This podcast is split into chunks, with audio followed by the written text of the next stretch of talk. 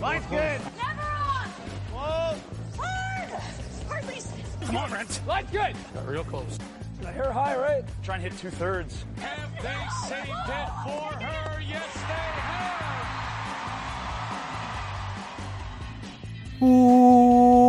Welcome to Game of Stones, everybody. I am Sean Graham. Scott is alongside, as always. Hello, Scott. Sean, thank you for always starting by putting your finger in the air because I know that you're ready when you when you say "cut" or whatever you say at the beginning. Yeah, I want to have a visual cue for myself to uh, to know what's going on uh, as we prepare to launch in to the world of curling. And Scott, the season of champions is upon us. The 2019 Canada Cup kicking off this week in beautiful Leduc, Alberta. Yeah, Sean Leduc. Have you ever been there? Sorta. I think everybody's sort of been to Leduc. Yeah, it's as you said, it's where the airport is. What is allegedly the Edmonton International Airport is really nowhere close to Edmonton. So the airport is down there south of the city near Leduc. Yeah, so curling there makes you know the commute from the airport pretty pretty quick. Pretty Not quick, yeah, and, and a lot of the men's teams, Scott, are going to have to be commuting in from the airport because everyone except for Glenn Howard is playing in the Ashley home spiel out there in Penticton. Oh yeah, that's this weekend. this weekend. So uh, a lot of uh, folks have made the decision to play. It Makes a lot of sense for the Eastern team. Certainly, someone like Brad Gushue. You're going out west. Why not add on and, and head out to Penticton? Good spiel, good field out there in Penticton. So everyone's going to be warmed up, ready to go for what is for the Canadian teams the most important event of the season to this point. Yeah, for sure. It's uh, it's the most important event to this point, as you say. Also, it's going to be the first team to qualify for the Olympic trials in 2021. So you know, a lot on the line here. Yeah, at this so spiel. yeah, so so whoever wins, it gets that berth. 2021 Olympic trials berth. Uh, it was Rachel Homan on the women's side who got that first berth last time, and she talked about at the time and later on that it really did allow them to focus on the schedule, not just for the 2017 season leading into those trials, but also the season before that 2015-16 season that uh, or excuse me, the 16 17 season, that they didn't have to worry as much about getting points. They could just focus on making sure that they were playing the big events and doing what they needed to do in preparation for that Olympic trials. So while it is still two years out, that that event, being able to set your season or your schedule for a year and a half based entirely on building to that is an advantage. So it, it sure. is a big event. Yeah, for sure. So let's get talking about who's going to be there. Yes. Uh, so we will start with the men's teams Oh, because cool. they're the ones out there in Penticton right now playing, uh, again, with the exception of Glenn Howard. So let's start with Glenn Howard as the only team not out there. This is the team, Scott, that uh, when you look around in this field, now Glenn Howard is one of the best players of all time. I, I don't think anyone would doubt that, but in recent years, he has not been as competitive as he once was. He's he's made the playoffs at the first two Grand Slams this season, but he hasn't really been a threat so far to win anything. The past couple of Briers he's been at, he has struggled when he has played, and it feels like Glenn Howard is a, a, a guy now who he can beat anybody in the field, certainly, but you don't expect him to be there on the weekend. Yeah, no, I think, uh, like we all know, Glenn Howard's sort of on the uh, backside of the career trajectory, Yes. so to speak. He's on the Uh, back nine. Yeah, yeah, yeah, for sure. Uh, but as you say, really skilled, can make any shot. Uh, it's not quite as long a week uh, this week as uh, you know the Brier is and that that sort of thing. So a bit more of an advantage. They've made the playoffs at the last, uh, well, at least at the last Grand Slam, and uh, there, you know, he's got uh, some young guys there to sweep for him. Yeah. So, So you know, uh, all the all of those things add up to a team that can beat anybody, as you say, but I don't expect them to uh, be there at the end of the week when the dust settles. Yeah, and if you look at the matchups, the head-to-head matchups with the teams in this field that he's played against, he has the edge lifetime on a lot of these teams. But over the past couple years, he is under 500 against most of these teams. So uh, if you look, for instance, Kevin Koe, he's 29 and 19 against Kevin Koe. Kevin Koe has won seven of the last nine games between the two teams, right? Right. So Glenn Howard made his hay against a lot of these teams a long time ago. Uh, same thing, Brad Jacobs. He's uh, 22 and 16 against Brad Jacobs. Jacobs has won three of the last five uh, and had a stretch there, winning five out of six from Glenn Howard recently. Brad Gushue, same thing. He's 37 and 19 against Brad Gushue.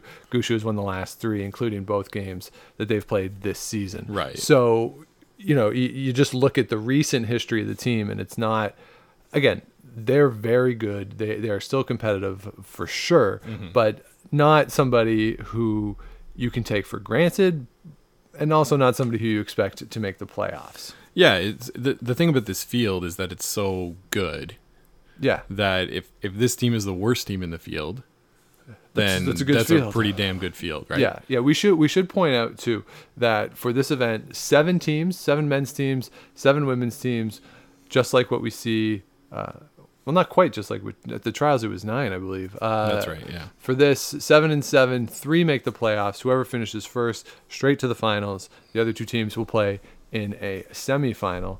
So yeah, out of those seven teams, if Glenn Howard is the worst, that's pretty doggone good. Yeah. Uh, do you have any fun facts about this team, Sean? I, I heard heard a rumor that I- you told me that you'd have fun fun Well, facts. I have fun facts about the event as a whole. Okay, okay. We can wait till the end for that. I'll, I'll give you a fun fact about. yeah, give me a fun team. Glenn Howard fact. Uh, something that I wasn't really aware of, but Glenn Howard was born in Charlottetown.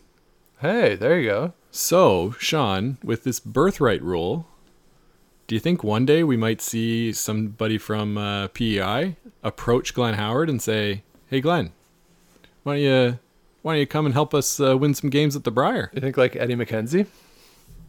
No, I I think uh, What? Eddie MacKenzie, Glenn Howard, Adam Casey, and Russ Howard. yeah, that'd be fun. Who says no? Who says no? Uh, the Howards. Okay, no. What about this? What about this? Okay, um, Adam Casey playing lead Yeah. on the team. Eddie MacKenzie plays third. Glenn Howard plays skip, and for second, after Brad Gushue's hip goes Yes, out, yes. it's Brett Gallant playing second. Uh, that's what I was thinking too, Sean. Uh, I was thinking it would, it would be a Brett Gallant, but anyway, uh, you know, we can we can speculate on that in the summer. Yeah, so uh, so that's uh, Team Howard coming in. Probably the lowest expectations out of these teams. Again, if that's the case, really a solid field. Uh, so let's move on to Team uh, Brendan Bottcher. I'm, I'm going to go in alphabetical order at this point. Uh, after after that, uh, we'll talk about Brandon Bottcher here uh, and this team coming in. This is a squad, Scott, that coming into this event they have had some pretty good results, especially at the end of last season. And if you look at their matchups against the rest of the teams in this field, they've been very good uh, overall, uh, an above 500 record against a lot of the teams in the field, which is surprising because he played a lot of them coming up through juniors and, and just entering the men's side. So the fact that he has as good a record as he does against some of these teams is surprising, uh, including against uh, Glenn Howard. Uh, we just talked about. He's 11 and one against Glenn Howard. Um, Really? Yes. Wow. So really, uh, really sort of has Glenn Howard's number here. The the one team of course, that he struggled against, not surprisingly, Kevin Koe, also the team that he's played the most in the field. But you remember last year, they played each other in the finals of the Brier, the finals of the Players, and the finals of the Champions Cup. And Brendan Bottcher won the latter two of those games. So, uh, really competitive with everybody in this field and a team that I think you got to look out for, certainly as a playoff contender and somebody who can challenge here. Oh, big time, Sean. This team is one of the hottest teams in the country. They're really uh, sort of they're, they they've come of age the last couple of years, and now we're going to see uh, if if they can translate that into consistent, uh, cons- consistent success everywhere. I mean, they probably already have, given that they finished second at the Brier the last two years Yeah. and have won a bunch of Grand Slams. Uh, so yeah, I I would say this team is one of the favorites, if not the favorite. Yeah, I, I agree, and and home field ish type advantage, right? They're from Edmonton, so uh, you know the people will be cheering there for them. Uh, should be a lot of crowd support for them, and just a, a really great team all around that is coming together, uh, and you can see it too in the communication between the four of them. Darren and Brendan really see, seem to have figured out the rapport there between the two of them. Which you know, the first time they went to the Brier, Darren is a little more emotional than Brandon Bottcher is. Uh, but I mean, that's not saying much. Like a inanimate object is more emotional than Brendan Bottcher on the ice. like, so, uh, but but Darren seems to have calmed down a little bit, and Brendan is is more expressive now, right? And he's he's sort of more willing to participate in the discussions and joking around a little bit too. So, uh, the two of them play off each other really very effectively. Yeah, yeah, and this was a team that we uh, we saw come through the roar, road to the roar for the last Olympic trials, and uh, if they're able to secure their spot here, that's that's quite a coup to be able to set up, like you said, their next year and a half with the eyes towards you know really competing at the high level at those Olympic trials. So, I and maybe they feel like a bit more fire under them than some of these other teams that have been there, done that. Yeah. Gushue, Koe, all those teams, Jacobs, right? All have been to Olympics already. And this team, you know, maybe that extra motivation can can put them over the edge. yeah, we'll, we'll see. It'll, be interesting to see how how that plays out with them. So let's talk about another young team that is making waves big time, Scotty. That is the team of Matt Dunstone, uh, really coming on strong. The winners of the first Grand Slam of the season out there in North Bay, Ontario. Uh, struggled a little bit at the uh, second Grand Slam, but overall a very good season for them. They've had uh, tremendous growth really since the World Cup event that they won.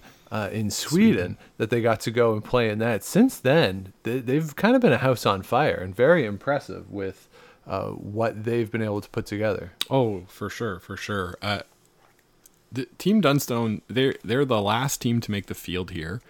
Uh, the, the slots were awarded uh, teams one through six in CTRS points at the end of last season, and then the the highest team who'd not yet qualified and winning that Grand Slam got them a lot of points uh, on the on the tour and got them into this event basically.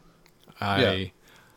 I, I don't know if they're ready to win this kind of an event, but they won a Grand Slam against arguably better competition than this, given the international teams that are there. Yeah, And Braeden Moskowy is a beast at uh, at third.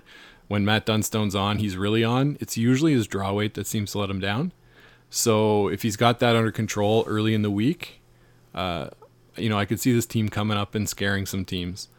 Uh, I won't pick them to make the playoffs, but you know it'll be a good learning experience for this event, and hopefully they can take it forward into uh, future events. Yeah, and I think it's going to be tough for them because Wednesday, their day Wednesday is uh, Gushue, then Epping. So you're being thrown right into the fire with Brad Gushue. We, we often say that you know one of the best times to catch some teams is in that first draw. Brad Gushue, though, might not be that person who you want to catch in the first draw just because he's so good at changing ice conditions. And throughout the game he picks up on the subtleties probably better than anybody else in the world. And Brett Gallant is a big part of that in being able to see which path is slowing down which path is speeding up where the curl is. They read the ice as, as good as anybody else. And one of the reasons why you often say a team that's better than you, if you catch them in the first draw, they might not have the ice down yet. Brad Gushue is one of those teams, though, that I don't think that applies. No, I, I think you're right. Uh, it's going to be hard to sneak up on a team like Team Gushue, for sure. So let's uh, move on to John Epping, the aforementioned John Epping, who gets Matt Dunstone in the evening draw on Wednesday nights. Of course, the big change with this team is Ryan Fry in the fold for them. They are coming into this event and Scott, like just some mixed results so far this season. Um, you know, they've they've won uh, early in a couple events. They've ranked number one in the world, but at the two Grand Slams, haven't been overly impressive. No, no. Like you say, some some big success really early in the season got them to the top of the uh, world rankings, the order of merit there, uh, much to like a raised eyebrow from quite a few people. Yes. Uh, and I think you know they're they're feeling out their team. You know, Matt uh, settling into the role at second, Ryan coming in at third. Uh, you know, it's it's a different team dynamic. John Epping played with Matt Camm at third for so long that now having Ryan in there, uh, you know, it's it's just different, and it's going to Yep. take some time to really get it worked out. Uh, there's like levels of a new team, right? It's uh, forming, storming, performing, and norming. there you go. So uh, I forgot who told me that once, but uh, but so like at the formation you've got it, and then you've got some uh, some like storming uh, where you're trying to get get together, like Okay. get on the same page, and they could be in a different order, but you can often have success right away, and then not be able to replicate that, and that can lead to problems where you're like, why can't we do what we were doing before? Right. Because like everybody gets a little more comfortable Yep.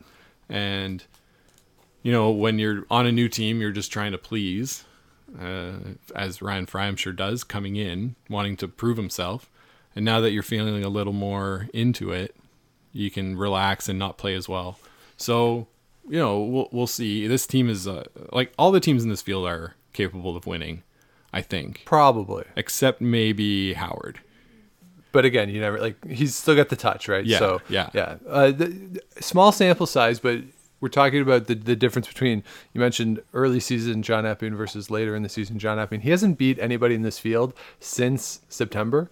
Right. So I mean, he hasn't played everybody in the field in October and after, but everyone who has played has beat him. So you know, you, you've when he's come up against the top competition since September, he has been uh, unsuccessful in those games. So that's not a great harbinger. Uh, that doesn't include this weekend at the Ashley uh, home event because we're recording this as that's ongoing. So if they run up against somebody in the playoffs, that doesn't apply. But that's a, a trend line that you don't like to see going into an event where there's no freebies. No, absolutely, absolutely. But you know, like like we say, John Epping can can make everything. And he can bail too, right? Yeah. He, he he might be the best skip in this field for bailing out uh, on his own, right? Oh, but yeah. Right, like other guys, like Gushue will have Gallant bail him out if it gets ugly. Uh, Nichols can certainly bail him out. Um, but John Epping can be facing seven stones and bail himself out somehow. Mm-hmm. So you know he, if, if there was a bet that I could place, if is there one team that is likely to uh, give up an eight, I would probably put it on John Epping. But I would also say the team that's most likely to make a quad angle triple is John Epping as well. Maybe Koo, Maybe Koe. but uh, I hear I hear what you mean. But only if Koe has two seconds left on the clock. and uh, there's a, like a big difference in the way Ryan Fry delivers a rock versus how Matt Camm delivers a rock. No question. So you know, it's it takes some time to read different uh, throws, and like John Epping is a great skip and can do it, but it's you know it takes some time. For sure. So so let's move on. Brad Gushue is next on the list. One of the best in the world, certainly. Uh, his resume does not need any uh, recapping, uh, but certainly But let's do it anyway. Let's do it anyway. Uh, a couple interesting notes here. Uh, I think Scott uh, he lost two games to Matt Dunstone in the Masters. The only time they've played this year. So that's uh, I found that just a little interesting that Matt Dunstone's had a good year against him. And uh, again, looking at trend lines, Scott, he has lost his last five games against Brad Jacobs, including twice this season. So some trend lines that don't look great in the head-to-head matchups here for Gushue. But again, a team that I'm not willing to count out. Oh, you can never count out Brad Jacobs, Sean. I don't, or Brad Gushue, Gushue, rather, yeah. and Brad Jacobs coming coming up soon. Uh, so, yeah, I don't know if there's much more I can add to the preview of that team, But one fun fact I found in the media guide Jeff Walker's birthday is going to be during the event next Thursday, November 28th. There you go. So we'll wish him a happy birthday. Yeah, and, and one of the things too about this team, we talk about Bottcher maybe getting a hometown cheer, a hometown crowd. Brad J or Brad Gushue gets a hometown cheer wherever he is. Yeah. Yeah. He like Famously, he's the most popular curler at any event. Yeah. You know, uh, the the women want to be with him and the men want to be him. Right? Is that what they say? that's a saying that people sometimes say. Yes. Uh, that does ha- that does happen sometimes. Uh, so next up is the other Brad, Brad Jacobs, who of course beat Brad Gushue in the final of the most recent Grand Slam, yes. the Tour Challenge. Tour Challenge Tier One. Uh, yeah. So hey, we we did get some hate about not saying the Coyote Tractors Tour Challenge. Was it from Coyote Tractors?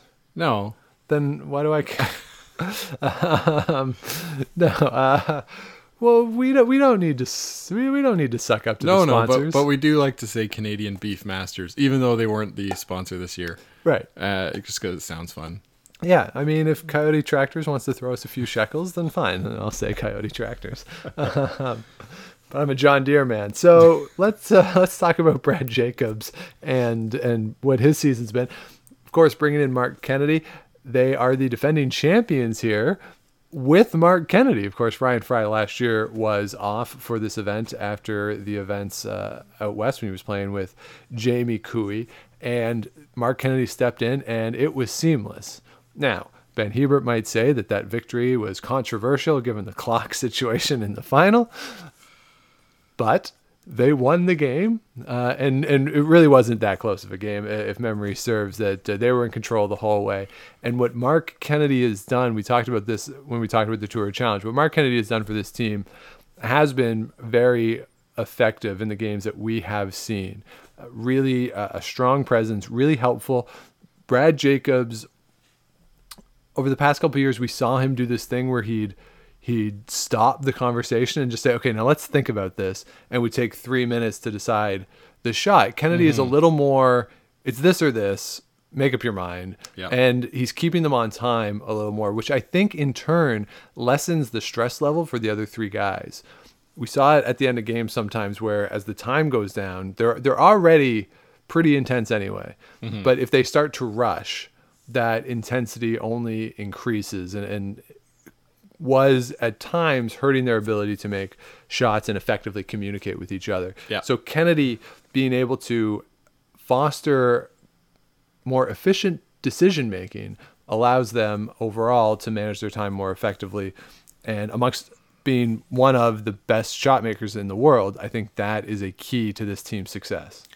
Yeah, yeah, absolutely. The we've seen emotions get the best of them. Uh, you know, we've been in the building when they're slamming brooms and saying "jeez." Yeah. like uh, it's that yeah, that triggers me that word still uh, when they Yeah. say it like that. But yeah, with with Mark Kennedy, they're great. I I don't know what else to say. Yeah, not much. You That- that's you about it. summarized everything so well. Yes. um, and if you look at, again, some of the bigger matchups uh, in the field, he's won all of his games so far this season against uh, Kevin Koe. So uh, a, a nice sort of trend line there for him, a team that you might expect to see in the playoffs there. Um, so, and everyone else, he's just, he's really good. Yeah, Um, and and we'll get a preview of him and Gushue uh, later tonight at the Ashley Holmes yeah. event in Penticton. So there you go. So uh, so the final team in this field is of course Kevin Koe coming in to the event as a uh, multiple time champion. Scott, he has won in 2015 and 2008. So uh, two time champion of this event. First time, or sorry, hasn't won with this particular collection though, uh, as, as was noted when he won the Brier last year. He won the Brier with three different teams, trying to do the same thing with the Canada Cup.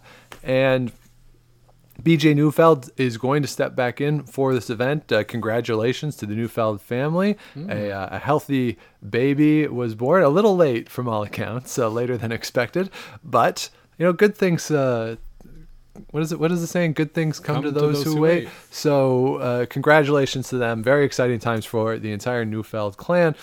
But he's going to be stepping back in. So the question will be for BJ Neufeld: Is there any rust? Uh, obviously, he, w- he would have been practicing, but he's getting back on an arena ice for the first time in a bit. Mm-hmm. That's going to be the question. Will take him a few games to get his legs back under him. Yeah, I gotta say no. He's uh he's a big time curler. Has played in lots of big events. I I believe has he won this event with Mike McEwen? He has won it with Mike McEwen. Yeah, he they won back in 2014. Yeah, so you know, there, he's no stranger to these types of things.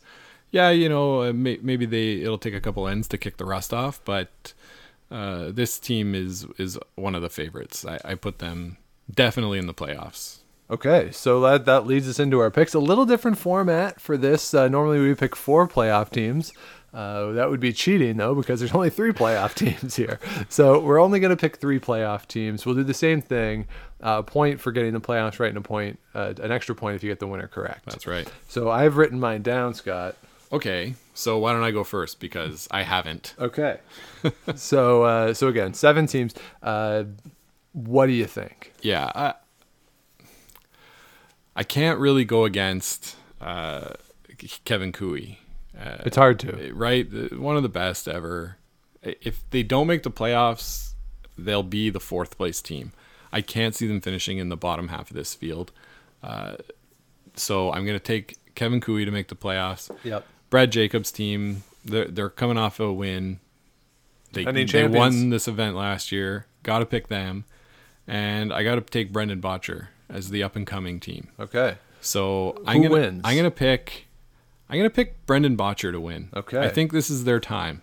All right, I think you looked at my sheet, Scott, because I uh, have Brendan Bottcher to win. Really? As well. Uh, I, yeah, I, I think they're primed for a, a big step forward and a signature win, which feels weird because they won three Grand Slams last year. But Right. a real signature, uh, a real signature win, and uh, you know our, our criticism of the Grand Slam and the way they're structured is is is very public. So uh, I think an event like this would really uh, really benefit them. I'm going to go with a Bottcher Koe final again with Bottcher winning, and then give me Gushue.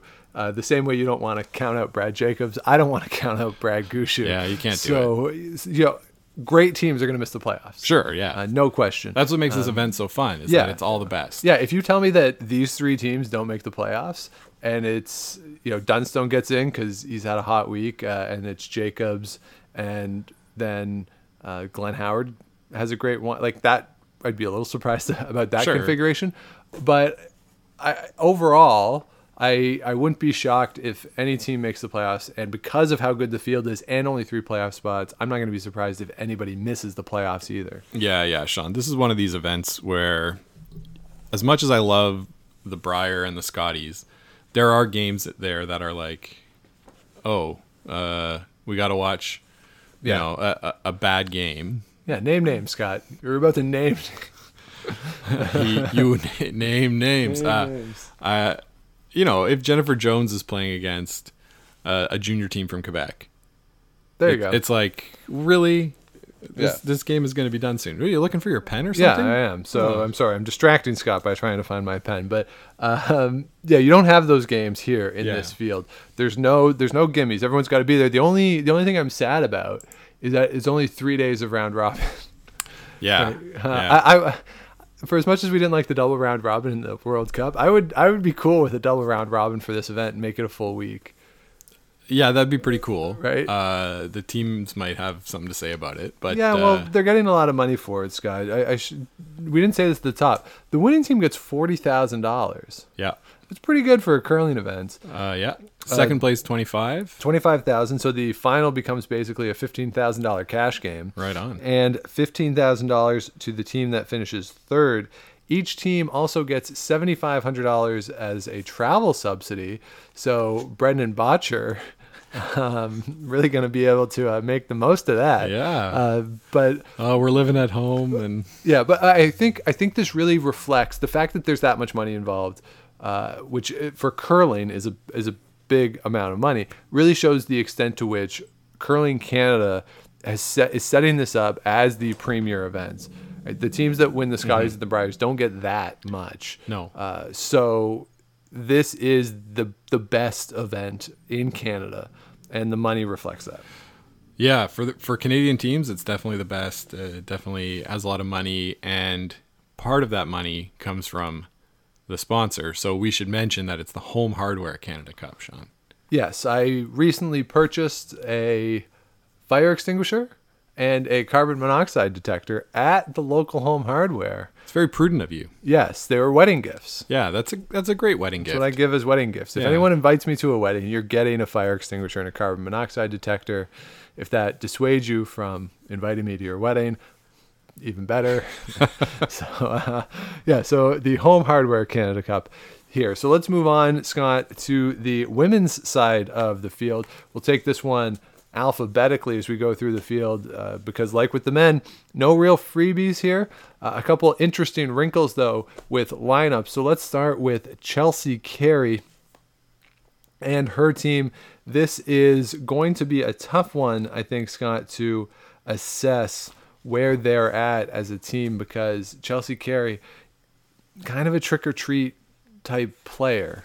Yeah, we definitely saw that last year, right? Either they would win or they would, you know, miss the playoffs and go 0 and 4 in their pool, Uh, Yeah. right? And it was near the end of the year that they started to come on more, and they just peaked at the right time at, like, specifically in the last five ends of the Scotties final. Yes. So, uh, and you know, they also had a great week at the Scotties. Uh, you know, going, I forget, nine and two or something. Yeah, they're really good. they're they're really good, and the the problem is that I I don't know. I like I never feel like Chelsea Carey is a favorite going into any event. No. does that make sense? Yeah, I agree. that they've got the ability to do it, but I can't ever predict when they are going to do it because it's so so up in the air.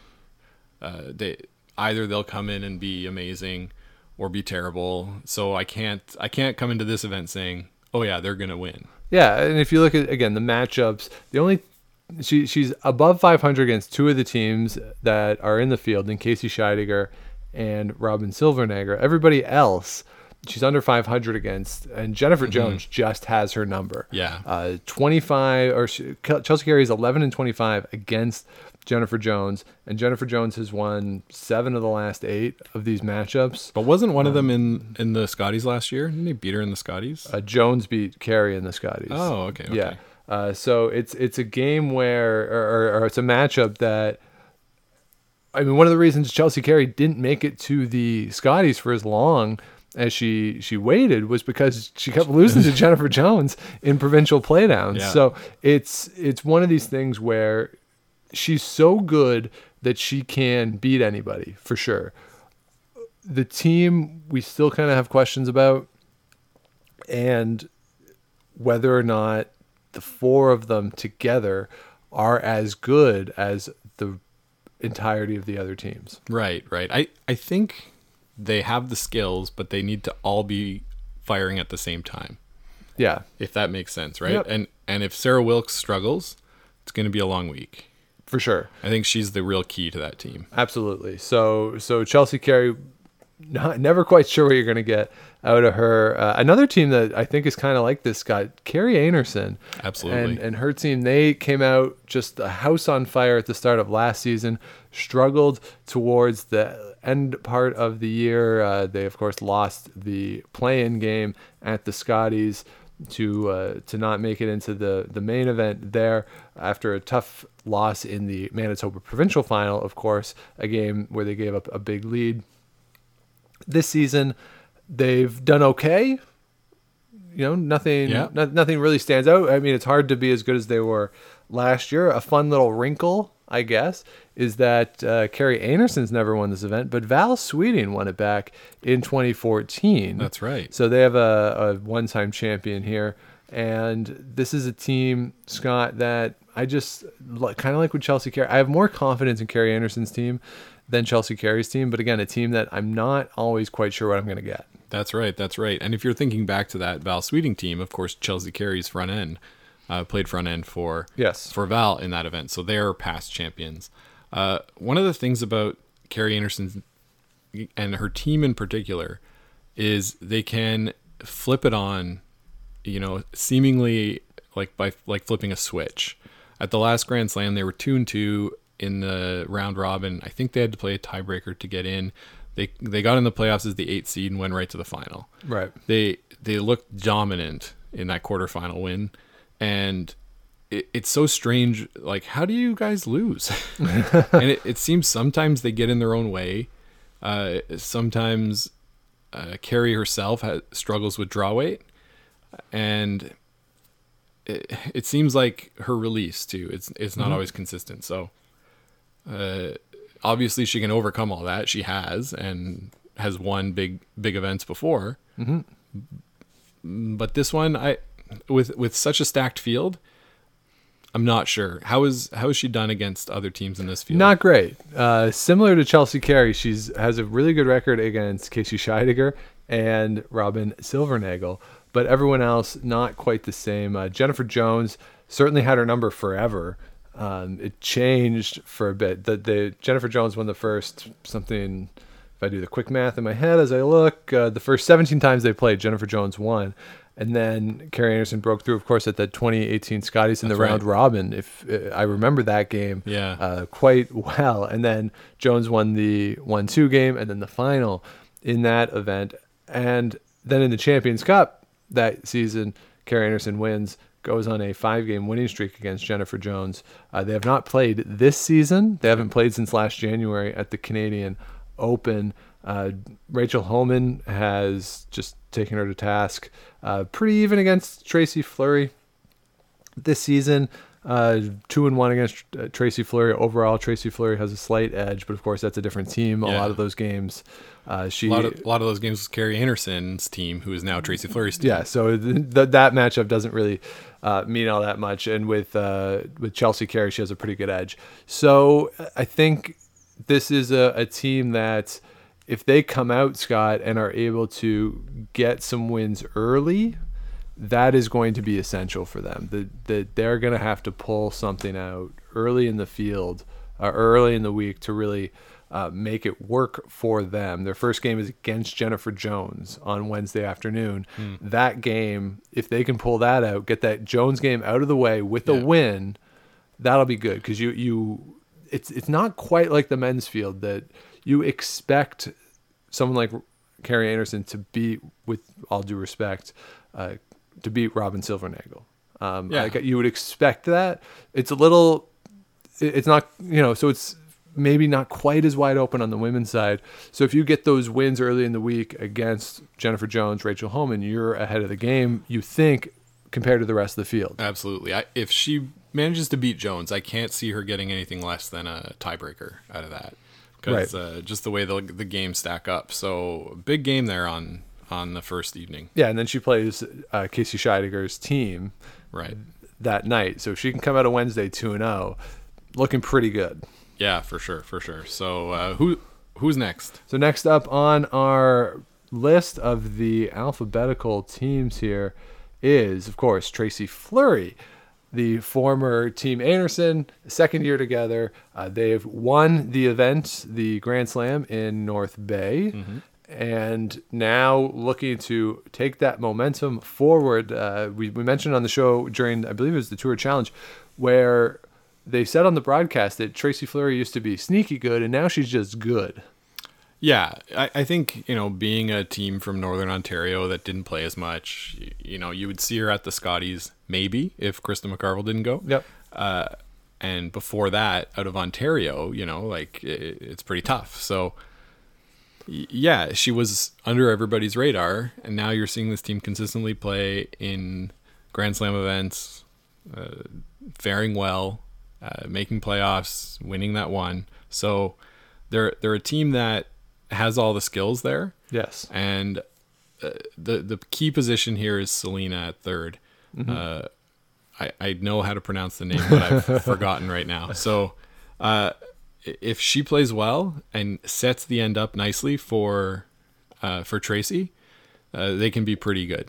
Yeah, Pretty uh, good. yeah, uh, for sure. It's it's all about making sure that's that setup's good. And Tracy Fleury, we've seen her at times get overwhelmed or felt like overwhelmed sometimes when there's a lot of rocks in play. I know she likes it, Mm-hmm. uh, but you have to make sure that there's a draw path for her.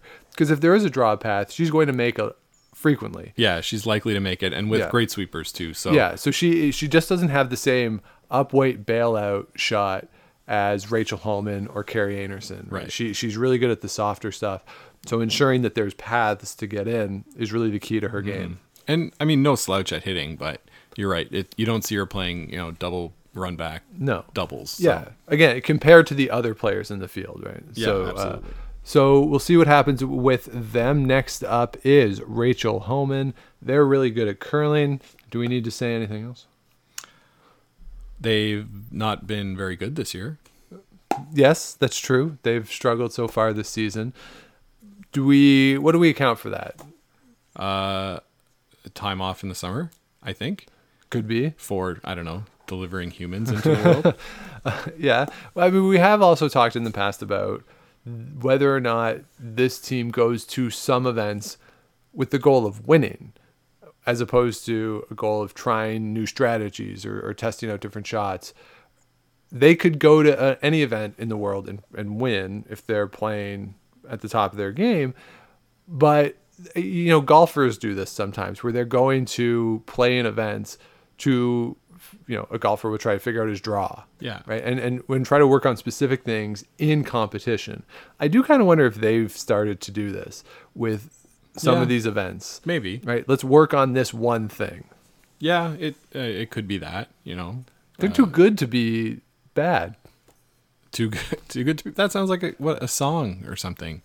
Too good to be bad. Uh, anyway uh, i'll give you a fun fact here Sure. because like you say they're really good and we don't need to talk about them that much more. Uh, did you know that rachel played in the canadian mixed championships in 2012 and didn't skip? She played third for her brother. Huh isn't that insane?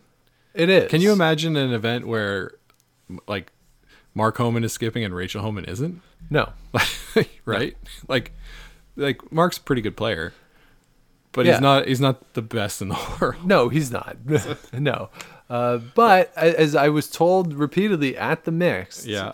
when i was there that uh, it's about the second, it's about the second position but that's why that setup is usually the way it is because Yeah. the second position Yeah, and uh, anyway, I just thought that was funny. Yeah. Funny to think about that. It would make more sense if Rachel was playing second. yeah, that I could understand. yeah. So, uh, uh, so she won this event back in 2015. So she is a, a champion, a past champion. As we mentioned, that's how she got. She was the first one to book her ticket to the 2017 trials in Ottawa with the a big advantage there. So next up is Jennifer Jones, also very good at curling. She missed the playoffs at the Scotties last year, which was a total shocker to everybody. Uh, she hasn't uh, made a final uh, to the Grand Slam in a in a. It's been a minute for that. So there were questions last year after she missed the playoffs in the Scotties that haven't been as loud because the the events haven't been as as upfront about whether or not she started to lose her fastball a little bit and if she is still at the level that she once was.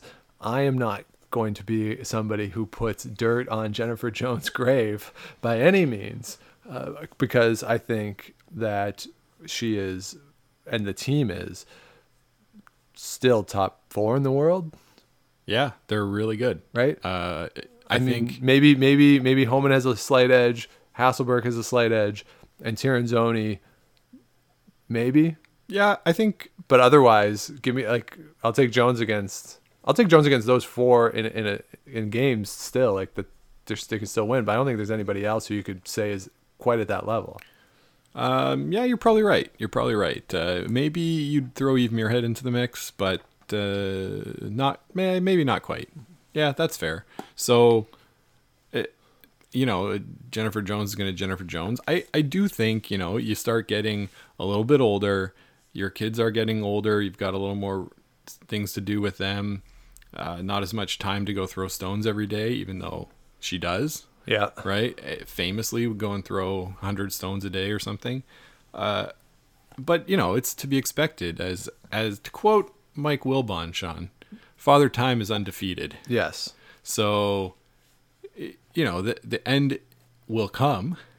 Whether it's at this event, I don't know, uh, but I could see them not making the playoffs at this event. Okay, interesting. I, I could see it. I mean, they they didn't make the playoffs at a an event with a worse field in the Scotties, right? That's true. So you know, I could see it. Do I expect it? Not really. No, Uh, do I like to ask myself questions and then answer them? I do. clearly. Um, so yeah, so just a, a really good team, and uh, they're gonna get tons of TV time in this event. So uh, for all you angry tweeters out there, uh, get your thumbs ready for a lot of uh, Jennifer Jones hating if that's your groove, because she's gonna be on uh, TV a bunch. But don't hate on Jennifer Jones. I like I like watching that team. And uh, a little fun fact: Yeah. uh, Dawn McEwen has gone back to red hair. So Okay. after being blonde uh, the last year Right. or so, Maybe that's what was going on. back to the red into the fire. Yeah. Yeah. Get that that the, the, it helps it it strengthens her sweeping. Exactly. Yeah. Now, so- if she comes out on TV on Wednesday with blonde hair, I'll look like an idiot. you but, will. That's uh, true. Um, and Jennifer Jones, of course, four-time champion of this event, uh, winning in 2017, 18, excuse me, uh, tw- 27, 2007. That's how long ago it is. Uh, I'm just so used to the other way of saying things. 2011, 2016, and 2018. So uh, the defending champion here, she's won the last two Canada Cups because, of course, there wasn't one in 2017 with the trials. With the trials, that's right. So the next team is the Casey Scheidegger team, but Casey Scheidegger ain't gonna be there. She is uh, pregnant and expecting a child, so she hasn't played. Yeah, She's, she's both of those things. she's both of those things. Uh, she uh, she will not be playing. She hasn't played for most of the season, uh, if any of the season. So Cheryl Bernard is stepping out of the booth onto the ice, and she has played one event with the team. Uh, she hasn't played in all the events that they've been playing in this season, but they, they have played together. This, Scott, is going to be tough, I think. Uh, Cheryl, of course, hasn't played regularly on tour for a while, Right. Uh, given that she is in the booth with TSN and she has uh, pretty pretty heavy responsibilities out there at the Canada Sports Hall of Fame in Calgary as well. That uh, seems to keep her pretty busy if you follow her Twitter at all. So not playing regularly, stepping out there, and again with all the issues that we've talked about over and over on the show with communication and new teams and having to figure out how people uh, get to you know get along with each other, how they want to talk to each other on the ice, figuring out release points. For as good as Cheryl Bernard is, and for as much as she has watched this team before, this could be tough. Yeah, I think this is going to be be tough for this team. Uh, if you know, you talk about Jennifer Jones, has she lost her fastball? Uh, maybe you could say the same about Cheryl Bernard, who decided to hang him up uh, not so long ago. Yeah. Uh, I mean, the thing about Cheryl Bernard that we we forget, w- she was always a good player. Like, there's there's no doubt that she was a great player. Um, but when she won the Olympic trials back in 2009, that was the first time that she had won an event to represent Canada. yeah, So you know, she she wasn't a player who was out winning Scotties uh, and going to world championships. So she didn't have that same pedigree as some of the other teams. Certainly in that 2009 field, it was kind of an upset, really, that she time, won yeah. in I think it was Kelly Scott was probably the favorite at that event. or Jennifer Jones. Right. Right. Yeah. Because because of course. 'Cause of right? course. But but yeah, so so Cheryl Bernard coming out, winning that game, uh, and having a great week in that field, you, you just didn't expect it. So again, she was she's a good player for a very long time, but was never a dominant player. And coming in and, and I would say this even if it was a dominant player, coming in with a team that you're not familiar with, trying to figure it out, this is going to be tough.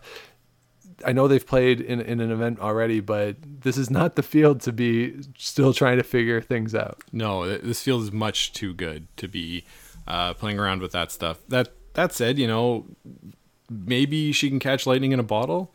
You know, five day event, uh, three day round robin. It's it's possible, I suppose. Yeah. Uh, but not likely. Yeah, she gets early on, right? It's sort of the matchups are, are interesting, right? First game is against Jennifer Jones on Wednesday morning, right out the shoot. That game, bold prediction, that's your TSN game in the morning. Uh, the Mudryk's on that call. Uh, that, that they'll show that game, but it, it's gonna be it's gonna be tough for them. They have a split day that day, Jones and then Einarson. If they happen to go 0 and 2, which is certainly possible, it could be a, it could be a long couple days. Yeah, you might uh, stick a fork in them there. Do, do we know, Sean, who's replacing Cheryl in the booth? We do not. Okay. Uh, I haven't seen a formal announcement from TSN. My, I mean, Gauthier is there for three, all three draws anyway.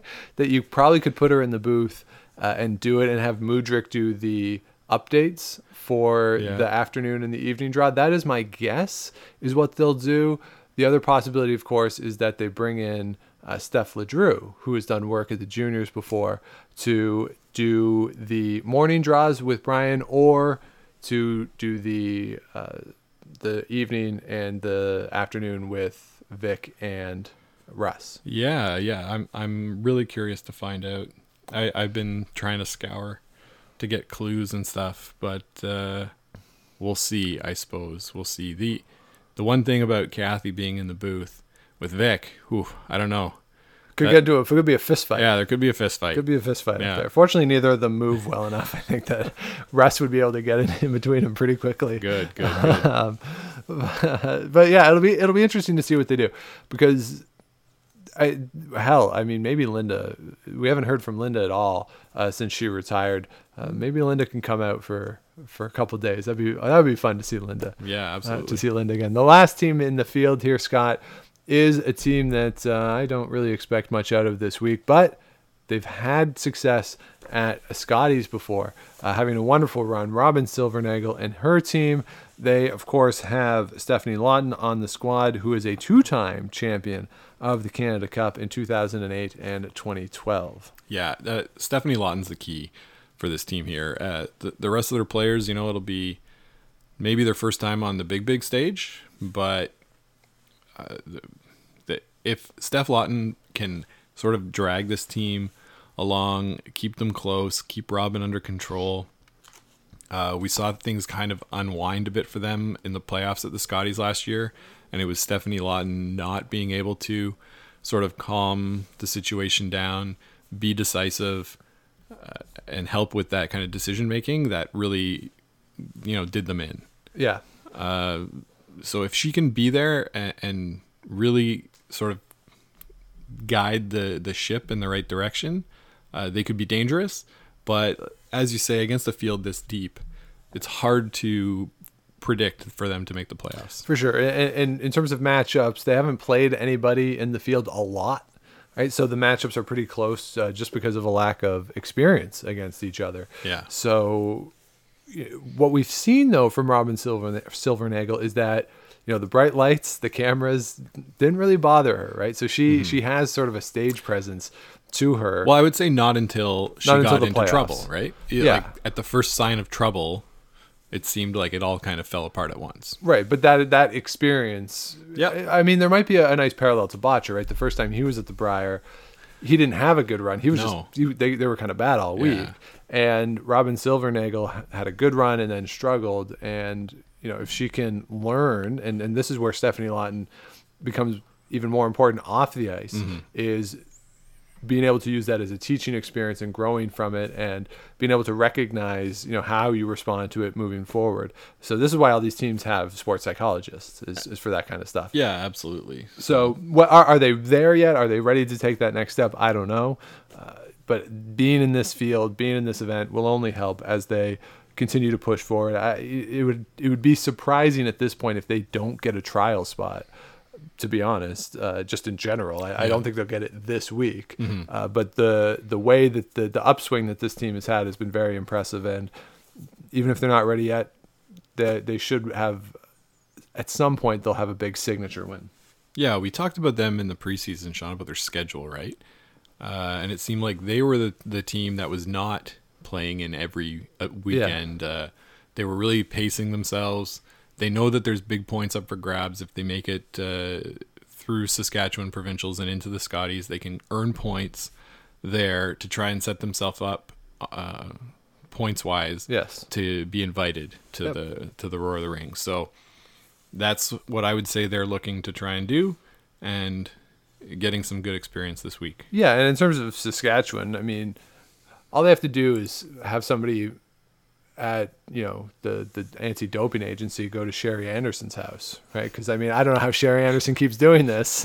um, I, for the record, I don't think Sherry Anderson is taking PEDs. Um, so. Uh, just uh, overall, uh, a, a good field. I think the men's field is just a little more wide open than the the women's field. I think we have a case where there's a couple teams who we expect to struggle, and the women's field, you know, if if the Scheidegger team skipped by Shaw Bernard makes the playoffs, I would be surprised by Right. that, right? So so whereas on the men's side, I don't quite have. Uh, I wouldn't be surprised if anybody makes the playoffs. I'd be a little surprised here. So for the picks, Scott, I'm going to go with uh, an old classic. You know, it's like when you turn on the radio. There are certain songs that you just want to hear, and uh, when you hear them, you know, you, you you can never hear them too much. Who listens to the radio? So I'm going to go with a classic that I will never enjoy seeing or never not enjoy seeing. Uh, give me a Jennifer Jones, Rachel Homan final yeah. with Jennifer Jones winning her third straight Canada Cup. Wow. And uh, And then give me Kerri Einarson as the semifinal, whoa. the semifinalist. This time I wrote my picks down without looking at yours. Yeah. And I pick uh, Rachel Homan to win with Einarson and Jones, Okay. two and three. So we got the same Yeah. teams. Listen, whoa, we're we're just uh, on the same page. on the same page. So, uh, so those are our picks for the Canada Cup. Uh, TSN is back. Vic, they, they've pulled him out, uh, and he's ready to go uh, out there in Leduc. Also, if you're in Leduc for the Canada Cup, do not forget in the same complex there at the Leduc Curling Club, the Canadian Curling Club Championship is ongoing simultaneously. So you can check that out. The arena is where the Canada Cup is. Over at the curling club is where the club championships are, and then the patch is just on the other side of the curling club, and it's all sort of put together in one space. So uh, a great opportunity for certainly all the club players who are there for that championship to not only attend the Canada Cup, hopefully there's some events where they're interacting with some of those elite players who are in town, but uh, a great way to have two wonderful championships, national championships held at the same time. So good job by Curling Canada. yeah, way to go, Curling Canada. I like to be critical of them when it's deserved, but this is a case where they deserve some praise. They've done something good. There you go. So, uh, and good luck to everybody out there in Leduc for the club championship event as well. It's a, a great initiative by Curling Canada to give club players uh, something to, to strive for, right? We, we've talked on the show about the middle class being uh, squeezed a bit at the curling, uh, by Curling Canada, and just the, the reality of the situation. So, uh, wonderful event out there. Check it out. If you were there for the Canada Cup, just hop on into the uh, curling club. And if you're there for the Curling Club Championships, Dad, don't worry about checking out the Canada Cup. No, Just watch it on TV. It'll yeah, be fine. it'll be it'll be fine. Just go to the patch; you'll be fine. um, so that'll do it uh, for our preview of the Canada Cup and the 14 teams heading out to Leduc. Uh, enjoy it, everybody. We're gonna do what we did last year for our coverage of the Canada Cup. We're gonna go daily starting Wednesday. Uh, we'll do uh, brief shows each night uh, Wednesday, Thursday, Friday, Saturday, and then we'll do a, full, uh, a full recap there on Sunday night after the finals. And uh, so we'll focus on the big stories coming out of the event uh, because, you know, like we say, this is the best event in Canada over the course of the year. So we think this deserves wall to wall coverage that isn't TSN. yeah, we'll we'll give our own little spin uh, on this. Yeah, so so we'll be back. So check your feed every night, uh, about an hour after the the final draw, after after TSN goes off the air. We'll be posting uh, before we go to bed. So uh, so check it out and enjoy it. Yeah, we'll, we'll have fun. Yeah, I'm excited. So Yeah. uh, so make sure you catch all those by subscribing if you have not yet on Apple and Google and all the other places where you can get shows. And you will be fully up to date with what we're doing on the show. Also, you can follow everything. We're gonna have some snarky tweets probably as we watch the games over there at Game of Stones Pod. Also on Instagram at Game of Stones Pod. Scott is on both those things at Scott Likes TV. I'm at Dr. Shawnee Fever. I, I'm gonna try and keep a live blog either Thursday or Friday on the website Okay, yeah. game, gameofstonespod.com. Yeah, so yeah, so Scott has redone the website, so check out the website, uh, and, and we'll tweet whichever day he is uh, doing the live blog uh, from uh, from his couch. Yep, took the took a couple days off just for Canada Cup, Sean. Ain't nothing wrong with that. So uh, full day of curling. Uh, I can't think of a better way to spend the day. You're darn tootin'. So uh, certainly check all that out. We'll be back with you then on Wednesday night for a recap of the first day. But until then, keep your brooms on the ice and don't dump that intern. Make the final.